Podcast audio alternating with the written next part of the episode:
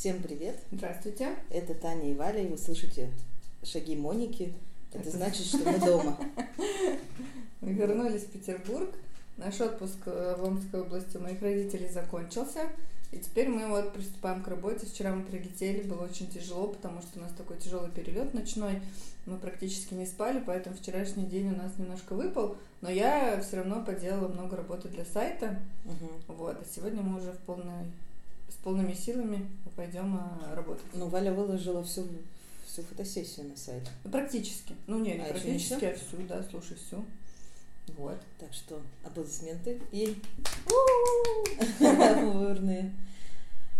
Что еще ты вчера, Валя, сделала? Ну, я, так, по мелочи, домашние всякие дела. Самое главное дело, которое мы вчера сделали, это провели большое расследование. У нас случилось, вот я не знаю, многое случается, бывает, там у нас какие-то в магазине заводятся мушки, там летают, от них надо как-то непонятно было как избавиться. Тараканов у нас, чего только не было на нашей памяти, но вот бывает это там вода в унитазе, да, набирается и какие-то такие, знаете, бытовые дела, которые тебе мешают работать по своему профилю, то есть продавать товар, который производит. И каждый раз мы думаем, а что еще? Ну, то есть вот просто каждый раз. Особенно, когда мы уезжаем в отпуск, что-то начинает происходить. Таня последние 3 дня говорит, девочки так пишут, что все хорошо, как ты думаешь, правда все хорошо? Или просто нас не хотят расстраивать? Да-да-да. Потом там Лана нам скинула, что у нас начались раскопки возле магазина. Я говорю, все нормально, вон копают, там опять у кого-то горячий пол. У нас было такое, что у нас пол был температурой там под 40 градусов. И... Ну, в общем, да. Да, бывало всякое. И тут у нас что случилось? Нам просто перестали приходить сообщения в директ. Угу. Началось с того, что девушка написала в комментарии, что вот вы не читаете директ, вы такие сяки. Мы такие подумали, как так, нет никаких сообщений. Да, нет вообще сообщений. Потом еще одно такое сообщение пришло, прочитайте, пожалуйста, директ. Мы смотрим, нет сообщений, заходим на аккаунт этого человека, сообщение есть. И вот так несколько человек нам написали, и Таня, вот как ты это поняла-то, что это глюк? Ну, я поняла, что это глюк, я полезла, мы пользуемся CRM-системой Умника, я подумала, что, может быть, это из-за них, и надо просто отключиться от них, чтобы сообщения начали приходить. Вот. Мы там автоматически получаем со всех аккаунтов туда сообщения. И у них там было такое большое сообщение, что... Инстаграм 26 июня обновился, из-за этого на некоторых аккаунтах произошел сбой. 26 июня он обновился, а мы как бы обнаружили вообще эту историю 10 июля.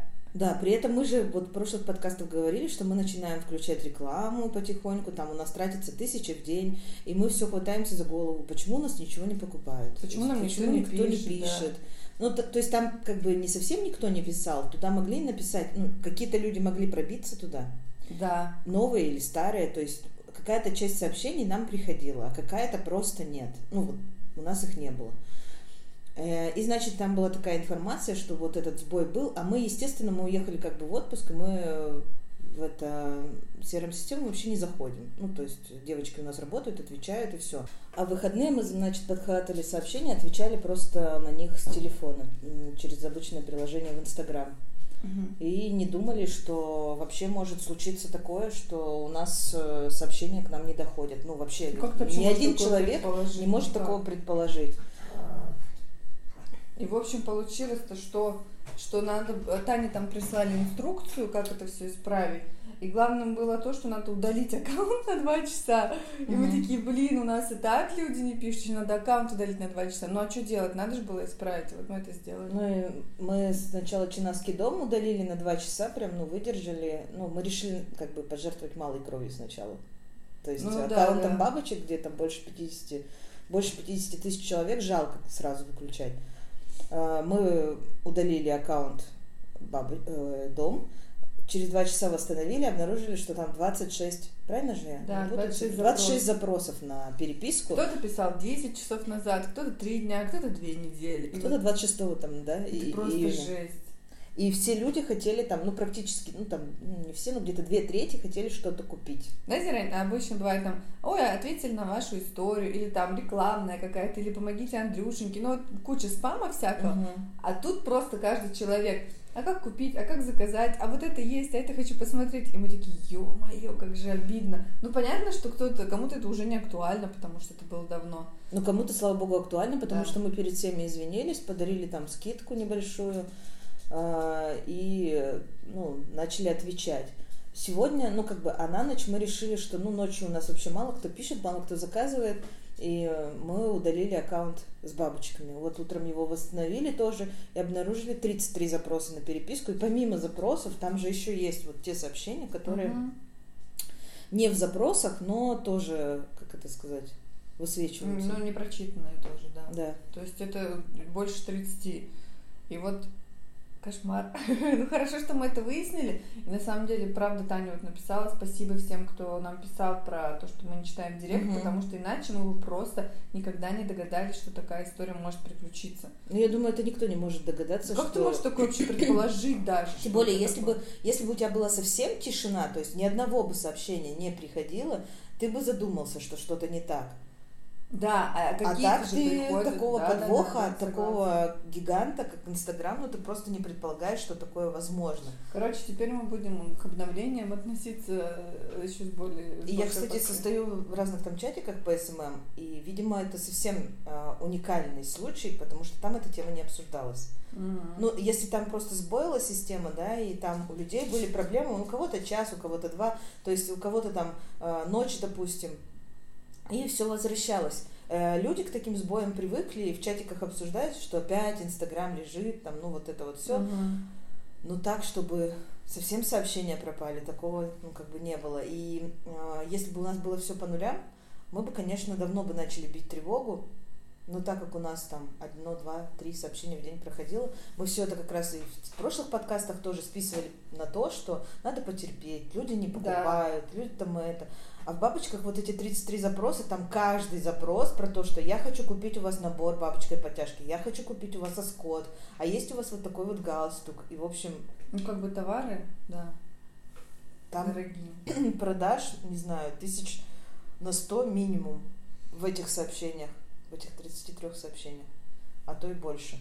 Ну, уж прям на 100. Ну, ты посчитай, 30 человек спрашивают, если подтяжки, это уже... Или там оскот, и... Все такое. Короче, самое главное, что у нас все наладилось, и это прекрасно. Но в этой ситуации есть и доля приятного. То есть мы думали, что люди не хотят у нас покупать. Оказалось, что хотят. И, знаете, за 2 недели увидеть там 30, допустим, сообщений. Если бы они были размазаны по 2 неделям, то мы бы даже этого сильно-то не заметили. Но сейчас ты видишь такой, оп, 33 человека. Сейчас, если мы все заказы оперативно отработаем, будет вообще замечательно. Нам как раз надо денег заработать. Я сейчас восстановлю работу как раз после этого подкаста CRM-системы, и девочкам мы уже дали задание, что в первый час отработайте все эти сообщения. Ну, мы приедем сегодня еще. Да, мы приедем, будем помогать. Вот как раз мы коснулись темы денег. Вторая тема, которую мы хотели обсудить, она пришла нам совсем недавно в голову. Просто утром за завтраком мы начали обсуждать. Я говорю, как классно записать на эту тему подкаст. Зачем нам вообще нужны деньги? Ну, типа, какая твоя мотивация, чтобы работать, для чего тебе нужны деньги? Ну, и какая цель у тебя такая есть, какая-то глобальная. То есть вот люди же все для чего-то начинают свой бизнес, для чего-то им нужна какая-то, скорее всего, большая сумма денег, раз они его начинают. Итак, у тебя вот какая цель? Вот я так задумалась, что у меня такой глобальной цели нет. То есть у меня нет желания накупить себе квартир, заводов, пароходов, там, ну вот это все. И даже нет цели купить себе там несколько квартир или что-то. Хотя до открытия бизнеса у меня была такая идея, что нужно купить несколько квартир, чтобы встретить счастливую пенсию, не надеясь на государственную, да, какую-то маленькую, а у тебя всегда будут какие-то дивиденды с того, что ты сдаешь эти квартиры. Ну, логично. Но сдавать квартиры тоже не так просто. Можно просто нанять одного риэлтора.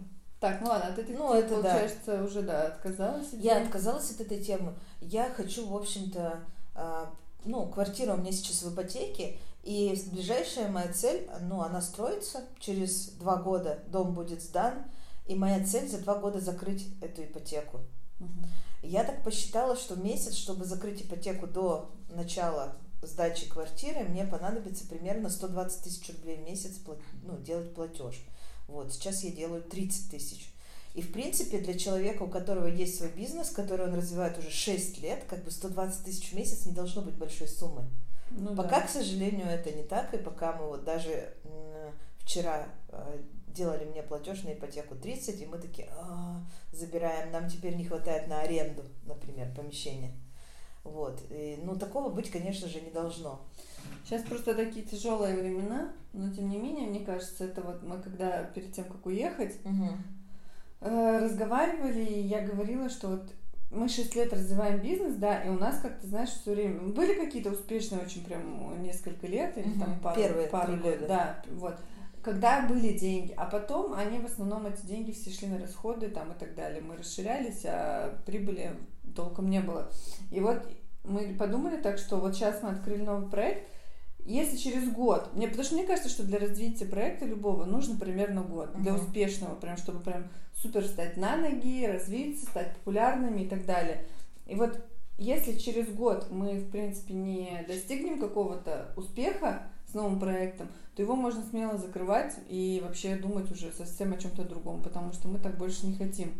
Ну, как бы... Вкладывать кучу сил и времени в то, что ты не развиваешь. Да, и вот поэтому у нас есть год, чтобы развить наш проект «Новый Чинаски Дом», вместе с ним «Чинаски бабочки», и чтобы мы это дело... Еще у нас есть «Чинаски крафт», которым мы пока вообще не занимаемся, и тоже надо на это выделить время.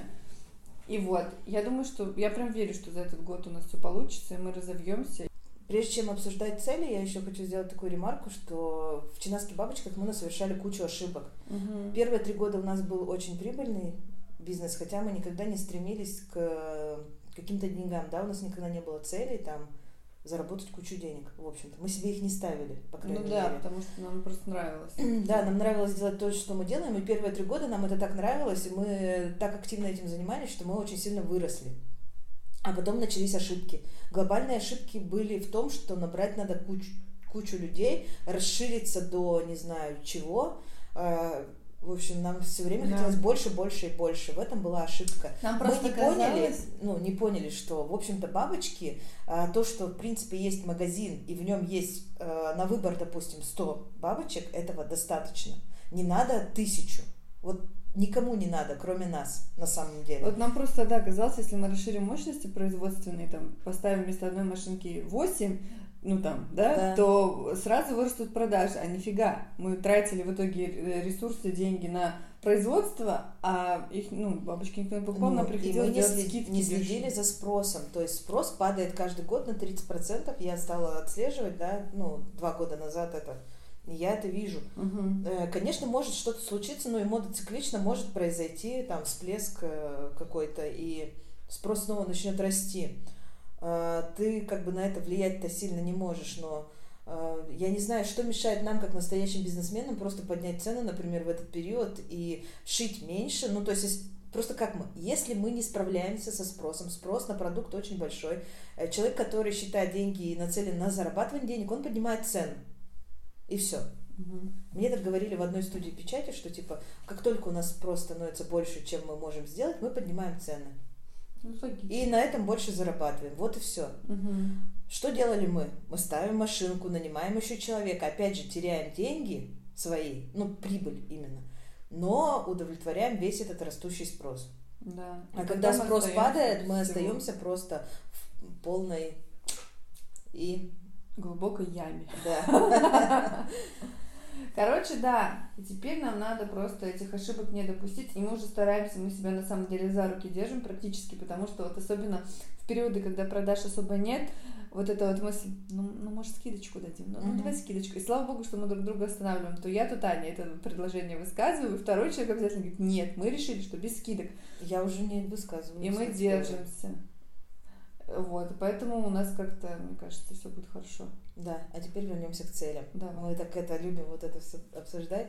У меня, значит, какая цель? Я хочу куда-то выезжать на отдых хотя бы 2 раза в год. Это нормальное такое желание. В общем-то, среднестатистический житель нашей страны, который получает достаточно достойную зарплату, он выезжает, имеет 2 отпуска в году и выезжает куда-то.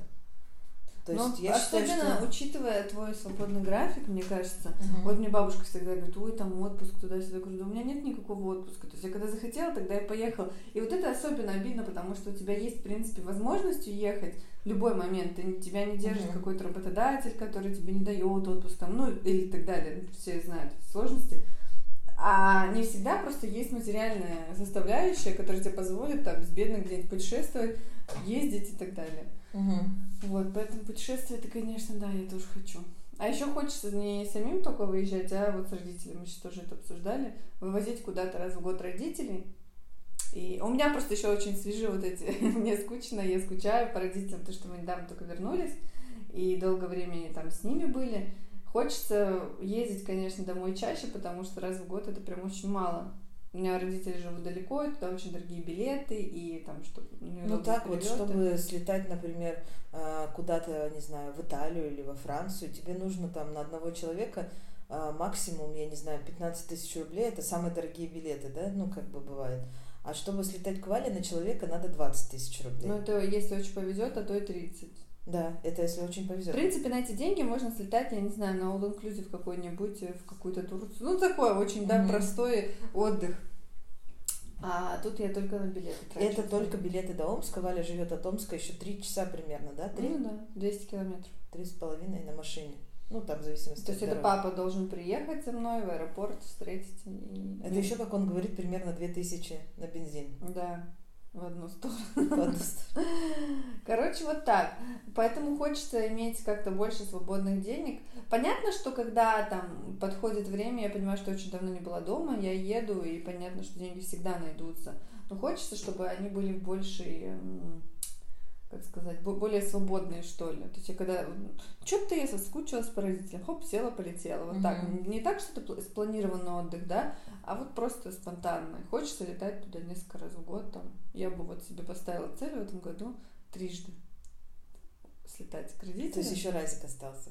Нет, ну как бы начиная вот с этого момента, получается, потому что в прошлом году я была 2 в октябре, и вот сейчас летом. То есть, ну, не как обычно, если в октябре, то в октябре потом опять. А теперь 3. Вот. Так что путешествие вместе с родителями и... Ну и вывозить хочется родителей чаще. Там у всех с работой какие-то проблемы. Там у Вали вот папа вышел на пенсию, но все равно хочет ездить работать на север в тяжелых условиях, потому что, ну, как бы деньги нужны, а пенсия, она не очень большая. А у меня, у родителей тоже там что-то все под угрозой, постоянные сокращения, непонятно там... Постоянно у них возникает эта проблема, что вот нас могут сократить, они постоянно в этом страхе живут, хотя там до пенсии осталось 2 года, допустим, маме, да. Хочется им дать тоже какую-то стабильность. Понятно, что просто так они от нас денег пока что не берут, ну типа я сама могу, я не буду. Но чтобы, например, если такое случится, что родители сократят, чтобы мы могли, например, взять их, устроить к себе и платить какую-то зарплату, чтобы им просто, ну, они могли дотянуть до пенсии. Вот в текущей ситуации сейчас я не могу этого себе позволить, потому что мне нужно будет, допустим, еще и за маму платить налоги, и вот сейчас мы можем не потянуть. А хочется, чтобы вот в ближайшие пару месяцев мы вышли на тот уровень, в котором я спокойно в любой момент могу взять, трудоустроить к себе маму, сказать: мам, не переживай, я справлюсь, и все. Ну, то есть дать ей тоже какое-то обещание, которое я не смогу нарушить. Ну, конечно, если там случится такая ситуация, не дай бог, конечно, мы в любом случае там подожмемся, но это сделаем. Просто, опять же, хочется, чтобы это мы могли сделать легко и свободно. Да, вообще без всяких там мыслей, что я сейчас ей сказала так, да, а смогу ли я через полгода и не скажу ли, блин, мам, я вынуждена тебя уволить или что-то такое, да, потому что вот так и так. А так вот смотреть, если, ну, мы правда подумали, нам что-то не надо ничего, ни квартир, ни машин. Машина есть, живем вроде нормально в квартире. Ну так, ну дача, ну, а конечно, еще дача. Конечно, она тоже в ипотеке. Да, дача. Мы тоже обсуждали про то, что нам не нужны коттеджи там или что-то такое. Но мы хотим построить маленькую дачу, потому что у нас есть уже участок, который мы вот сейчас собственность, да, оформим. Валя оформит. Я уже считаю ее нашей. Прикарманила. Прикарманила дачу. Но ну, у нас просто общие траты, мы не как вот необычные люди, мы не делим деньги прям там четко, и тебе это. У нас не всегда есть огромные бюджеты, может быть, ну, как, когда у нас были побольше доходы, мы делили, да, у нас была как бы дележка денег. А сейчас у нас просто происходит так, что мне надо на ипотеку, вот тебе даем, мне надо там на кредит какой-то или что-то, тебе даем, вот надо дачу построить, значит, ну да, Валя там дает. По нуждам. По нуждам. То есть и нет никаких таких прям делений строгих. Потому что нечего делить пока. Так что вот мы дачу, когда построим, будем путешествовать, и Таня закроет свою ипотеку, надо будет придумывать новые цели. Ну, это же классно придумать все время новые цели. Круто, конечно. Вот еще бы, да, сейчас главная цель у нас за этот год развиться, там уже посмотреть, как дела пойдут. Мы еще утром, почему начали про цели говорить, потому что мы обсуждали такое, Валя вчера увидела рекламу какого-то аккаунта «Думай как миллионер», там что-то такое. Ой, ага. Там тебя учат, как думать как миллионер. Типа мышление миллионера, я научилась зарабатывать деньги. Знаете, вот это куча всяких обучающих страничек в Инстаграме. И я вот Тане сижу и говорю, в принципе, я понимаю, что это фигня полная, но я подписалась, думаю, ну вдруг что-нибудь я там увижу. Посмотрела истории, какая-то фигня, типа пройди тест, и в итоге теста тебе говорят, вам нужны мои услуги. Классный тест, спасибо большое. Вот, я понимаю, что мне даже, в принципе, некогда заниматься вот этим вот чтением этих непонятных аккаунтов. Ну, я понимаю, что они мне совета никакого не дадут, но, возможно, я там какую-то мотивирующую там услышу фразу, которая меня к чему-то подтолкнет. Я только для этого подписалась. Но даже это мне выискивать там некогда. Ну, я потрачу там, не знаю, время лучше на общение с близкими, там, не знаю, на прогулку с собакой, чем буду вот это читать. А когда у меня есть, ну, время что-то, не знаю, что-то посмотреть в телефоне, я займусь другими более важными делами. Может, поэтому ты не миллионер? Может быть. Может, все может быть, да. На самом деле мы вот, ну, благодаря вот этой твоей подписке мы задумались о том, а какие цели мы себе ставим, потому что все равно важно иметь впереди какую-то цель, и ты точно будешь стремиться к чему-то. Мы не ставим у себя, ну, перестали ставить цель объема продаж какого-то, потому что, как сказать, допустим, от наших же продавцов, ну, там, менеджеров, мало зависит объем продаж. Мы поставили цель... хорошее обслуживание покупателей. Uh-huh. То есть максимально подробно им отвечаем, максимально стараемся помочь. С каким бы запросом они ни пришли, мы стараемся просто сделать все, чтобы им было комфортно, удобно, понятно, и чтобы они могли совершить покупку. Мне кажется, вот эта цель, она гораздо больше отражает, во-первых, нас, то есть наше стремление, uh-huh. да, продавать так, как хотели бы, чтобы продавали нам, ну, грубо говоря, да. Поэтому... А если ты поставишь объем продаж, твой продавец будет делать все, чтобы там какие-то достичь каких-то цифр, неважно каким способом. То есть он может навалить там покупателю кучу всего ненужного. Ну вот как ты покупаешь обувь, у меня была такая история, я покупала обувь, и мне говорят, это вот лаковая обувь, классная, не надо никакие средства для защиты, никакие крема, щеточки и все остальное. Подхожу на кассу, она говорит, крем и щетка нужны к обуви? Тут же, этот же самый продавец. То есть, если бы это был другой кассир, которому надо произнести там какой-то скрипт, да, продаж, это бы ладно. Но этот же человек мне продавал эту пару обуви, говорил, что за ней не нужен никакой уход, и тут же средства для ухода предлагает. Ну, вот это как бы странно. Ты понимаешь, что это какой-то обезличенный, ну, вообще продажа и... Как будто с роботом сразу. Да, с роботом разговариваешь, и не живым человеком. У нас такого нет, не будет, и слава богу. Ну что, на этой позитивной ноте мы тогда и начнем заканчивать. Начнем заканчивать, потому что сразу мы никогда закончить не можем, да. Не можем закончить. Пойдем достигать своих целей, пусть они у нас такие небольшие, может быть, кому-то покажется, что мы такие, ну, недопредприниматели. А мы и никогда не были, знаете, предпринимателями с большой буквы П. Всегда у нас свой путь. Я думаю, что в этом ничего. У нас вообще очень уникальный путь, мне кажется. Ну, у каждого уникальный путь, но кто-то стремится к идеалам и молодец, а кто-то идет так, как идет. И это вот наша история, мне кажется, это хорошо. А получится у нас или нет зарабатывать на этом пути? Следите в течение года. В следующих выпусках подкаста мы расскажем. Ну и всем хорошего дня. Пока. До свидания.